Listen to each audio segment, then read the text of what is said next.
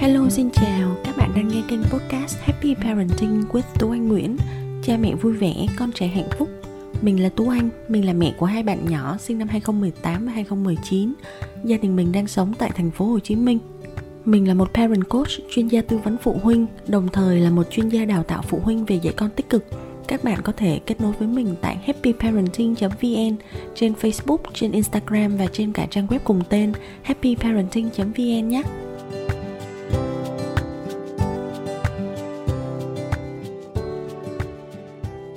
À, ngoài một cái chứng chỉ là parent coach là một uh, chuyên gia tư vấn phụ huynh một chuyên gia trong lĩnh vực làm cha mẹ và nuôi dạy con thì uh, mình còn có một cái chứng chỉ được gọi là positive discipline parent educator là một cái chứng chỉ về đào tạo phụ huynh về phương pháp là kỷ luật tích cực hay là mình tạm dịch là dạy con tích cực từ tổ chức Positive Discipline Association của Mỹ tập podcast ngày hôm nay mình sẽ muốn nói một chút về cái việc là cái phương pháp positive discipline hay là người Việt Nam mình hay dịch là kỷ luật tích cực đó. Dạy con tích cực làm cha mẹ tích cực thật ra là như thế nào? Mình sẽ muốn chia sẻ kỹ hơn uh, trong cái tập này uh, mọi người cùng nghe nhé. Đầu tiên á mình muốn chia sẻ một cái ý là phụ huynh trẻ phụ huynh thế hệ 4.0 của chúng ta hiện nay mọi người có đang loay hoay tìm cách dạy con hay không? Một cái câu chuyện đó đó là mẹ mình là một người phụ nữ ở thế hệ 6X trong suốt hơn 2 năm nay, từ ngày mà mẹ mình được lên chức bà ngoại thì thật ra bà đã không có ít lần tặc lưỡi là, ôi, công nghệ nuôi con ngày nay hiện đại quá. Thời của bà ngày xưa làm gì có những cái máy móc hay là những cái phương pháp ừ, giống như ngày hôm nay. Thời nay chúng ta, phụ huynh chúng ta để con sướng ghê. Nhưng thực tế là có phải là trẻ con ngày xưa mọi người nghĩ thử xem hình như ngày xưa trẻ con có vẻ như là ngoan ngoãn này, dễ bảo này. Trẻ con ngày xưa ít nhu cầu và ít vấn đề hơn ngày nay gấp nhiều lần, có phải không? Có phải là việc nuôi con ngày xưa của các cụ đơn giản và nhẹ nhàng hơn chúng ta bây giờ rất là nhiều không mà nhà nào cũng để sòn sòn gần chục đứa con? Còn ngày nay mỗi nhà chúng ta chỉ có một, hai đứa con, nhiều lắm là ba đứa con thôi. Mà binh đoàn giúp việc, rồi vú em, rồi các bà vú hùng hậu. Công nghệ hỗ trợ thì lúc nào cũng sẵn sàng. Máy móc thì đầy nhà. Mà sao việc nuôi dạy một đứa trẻ của chúng ta bây giờ lại có vẻ phức tạp đến như vậy. Bố mẹ ngày nay thì thường hay cảm thán á, trẻ con bây giờ khôn lắm, lý luận thì cũng giỏi, mà cái thì cũng giỏi nữa. Ít tuổi nữa thì chả biết dạy dỗ kiểu gì đây. Đó thật ra thì mình nghĩ có một cái thực tế mà ít ai đề cập đến, đó là cái sự thay đổi to lớn ở trong nếp sống, nếp văn hóa xã hội và cả cái nhận thức về quyền lợi cá nhân của ngày nay khác ngày xưa rất nhiều. Ngày xưa thời ông bà ta cái vai trò của người chồng, người cha ở trong gia đình đó chính là cái biểu tượng của quyền lực. Người vợ thì phải mặc định luôn theo ý của người chồng, bà thì cũng thường là phải nghe theo ý ông và ông, cái người lớn tuổi ở trong nhà thì nhất nhất là sẽ có tiếng nói to nhất còn ngày nay thì gia đình ở quy mô cũng nhỏ hơn, không còn à, cái cảnh mà nhiều thế hệ sống chung với nhau quá phổ biến nữa. Phụ nữ thì cũng hiện đại hơn, phụ nữ độc lập hơn về tài chính, cho nên là phụ nữ có tiếng nói hơn trong gia đình thì từ đó nó sẽ tạo ra một cái sự bình đẳng ở trong quan hệ vợ chồng. Nó tạo ra một cái không khí, gọi là, bình đẳng hơn ở trong mỗi gia đình. Vậy thì túm lại là trẻ con thời nào cũng vậy. Trẻ con đều quan sát và học từ cha mẹ.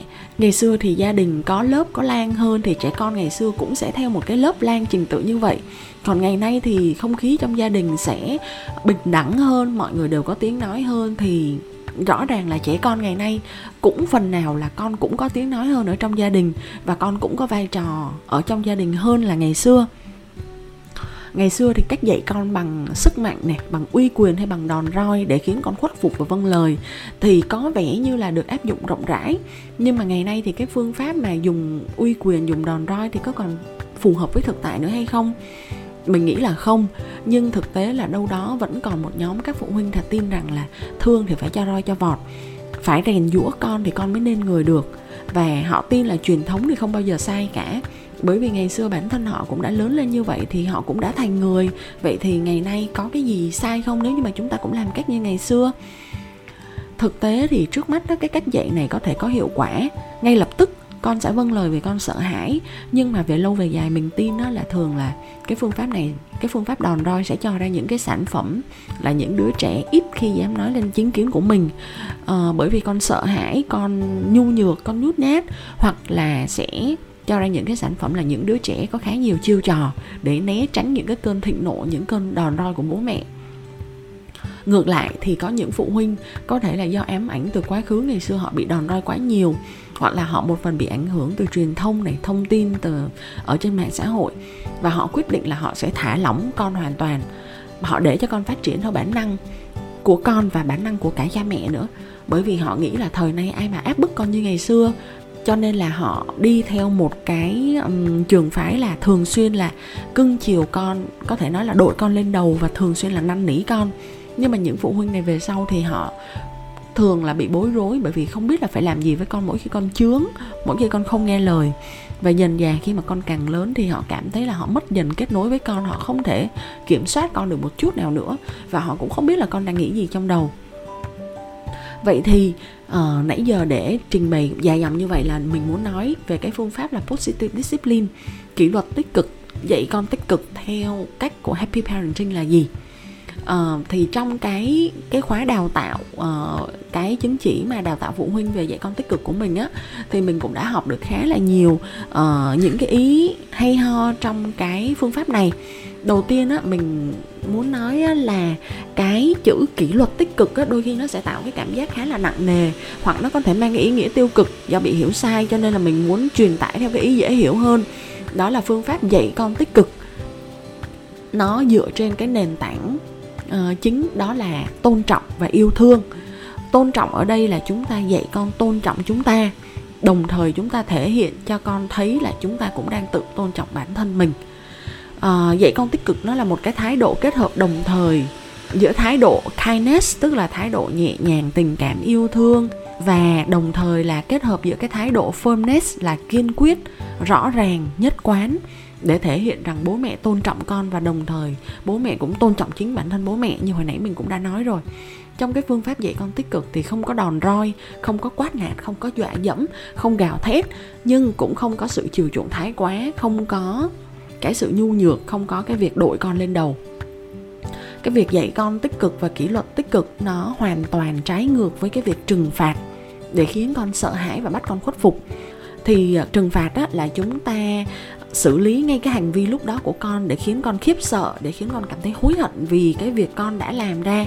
Nó sẽ đánh một cái đòn vào tâm lý của con để khiến cho con chùn bước lại và con không có lặp lại cái hành vi đó nữa bởi vì con cảm thấy thật sự là khiếp sợ. Nhưng cái việc mà chúng ta dạy con và kỷ luật tích cực thì mục đích hướng đến đầu tiên là tạo một cái mối quan hệ và kết nối vững chắc với con để con cảm thấy an tâm, an toàn và tin tưởng bố mẹ đã và giúp con phát triển một tâm lý ổn định và sau đó là chúng ta giúp con bước tiến lên về phía trước, giúp con hình thành được cái nhận thức đúng đắn và giúp con điều chỉnh hành vi phù hợp với cái lứa tuổi và nhận thức của con. Dạy con tích cực thì ở trong đó, hồi nãy mình có nói là dựa trên nền tảng tôn trọng và yêu thương. Vậy thì yêu thương là chúng ta yêu thương con đúng cách. Chúng ta trang bị cho con những kỹ năng mềm, những kỹ năng xã hội và cho con một cái năng lực trí tuệ, cảm xúc để con làm nền tảng vững chắc khi mà con trưởng thành. Thì cái việc là ngoài chúng ta cho con đi học, chúng ta dạy con kiến thức, thì những thứ mà mình vừa mới liệt kê hồi nãy đó đó thật sự là những cái vũ khí lợi hại. Để con lớn lên, con có thể trở thành một cá thể vững chắc ở trong tương lai. Con trưởng thành một cách vững bền và yêu thương đúng cách, thì mình có ba cái từ khóa quan trọng mà muốn bố mẹ luôn nhớ.